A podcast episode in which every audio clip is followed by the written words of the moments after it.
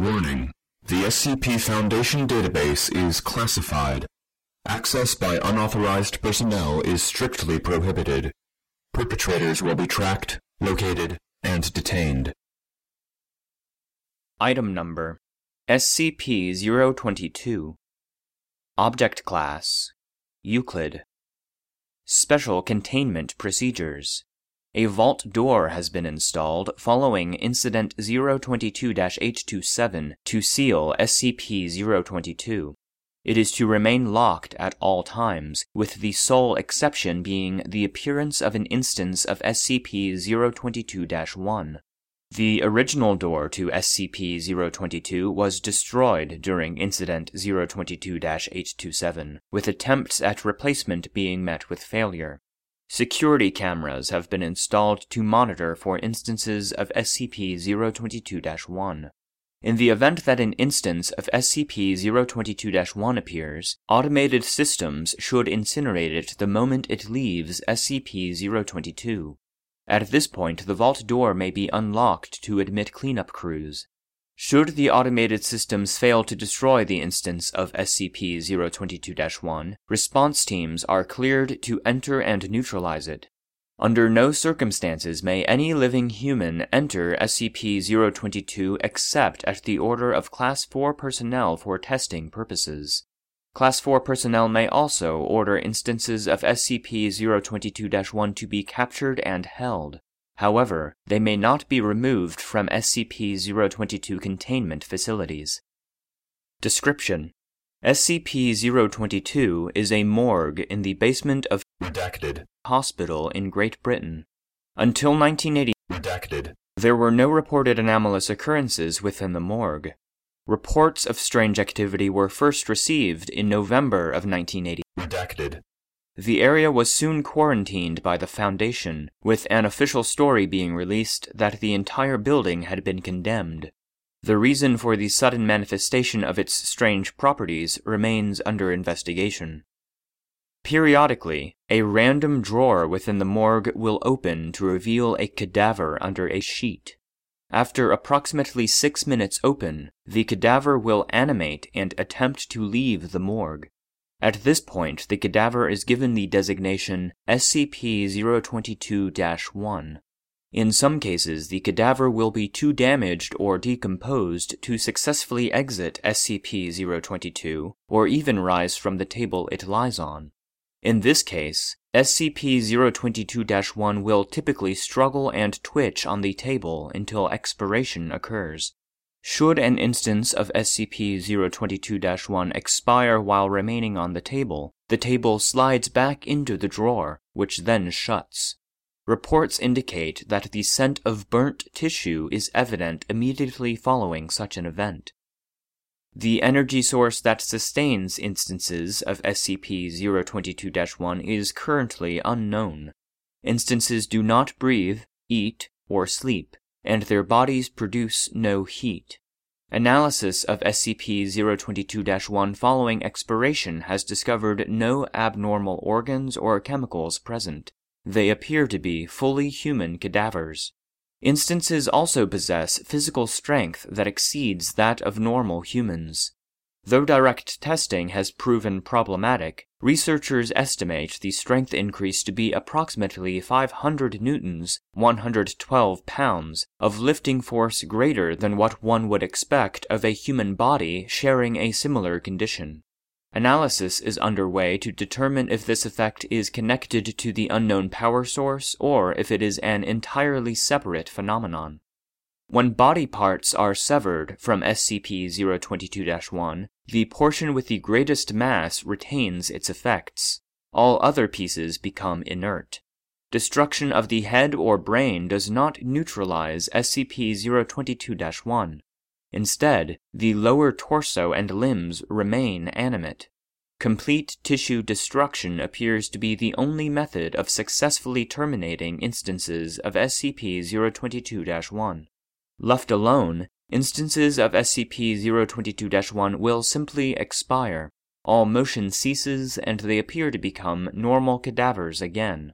The amount of time this takes depends on how damaged the body is and the rate of decomposition, and can take anywhere between two days and three weeks. Investigation has revealed that the bodies acting as SCP 022 1 match the description of cadavers reported to have been stolen from morgues across the country.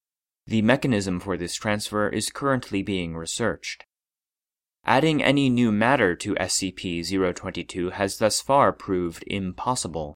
Any object that enters SCP 022 disappears shortly after passing through the door, leaving no trace. This includes inanimate objects and biological specimens. See Addendum 022 002. So long as an instance of SCP 022 1 possesses a functioning mouth, tongue, and trachea, it is able to communicate fully with researchers. See Interview Log 022 751 for details. Addendum 022 001 A request has been submitted to create a new entrance to SCP 022 by removing a portion of the south wall. Request pending approval. Addendum 022 002. A pile of matter was discovered on the floor of the room directly above SCP 022. It appeared to contain all matter that had been sent into SCP 022, with the exception of humans.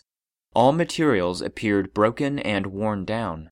Metallic components were covered in large amounts of rust, with all biological parts being in various stages of decomposition.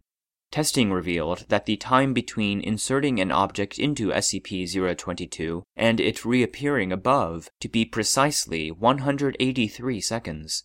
Humans who enter, however, do not appear in said pile. Instead, humans appear to become integrated into the morgue, and may later animate as instances of SCP 022 1. Interview Log 022 751. Each of the following interviews begins in much the same way. The instance of SCP 022 1 will typically be hysterical until Foundation personnel are able to calm or restrain them. These portions have been omitted. Date March Redacted. 1980. Redacted.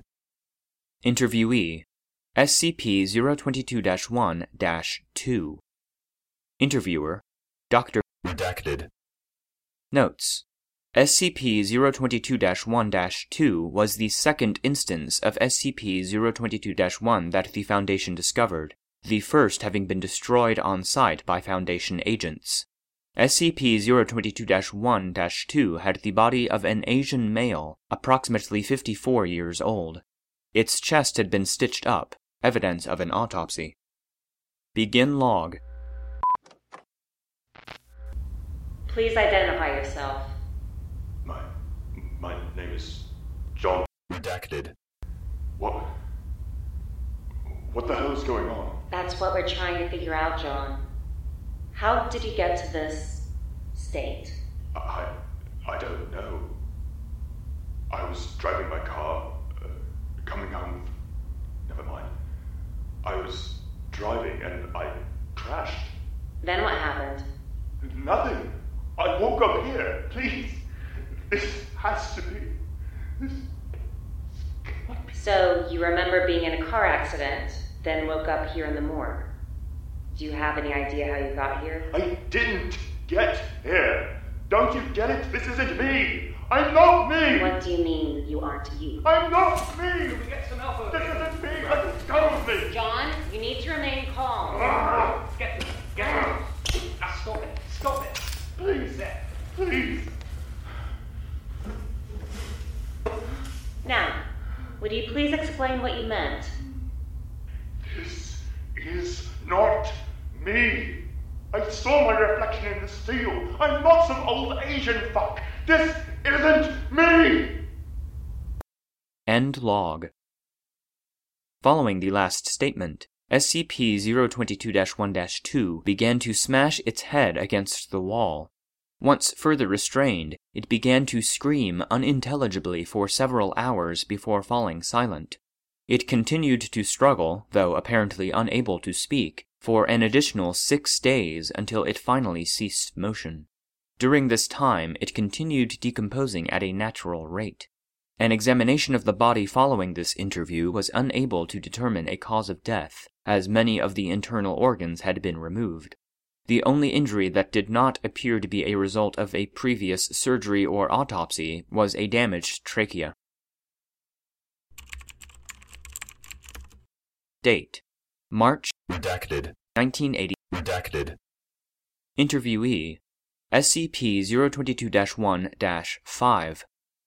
Interviewer Dr. Redacted. Notes SCP 022 1 5 animated shortly after D 5619 was sent into SCP 022 and subsequently disappeared.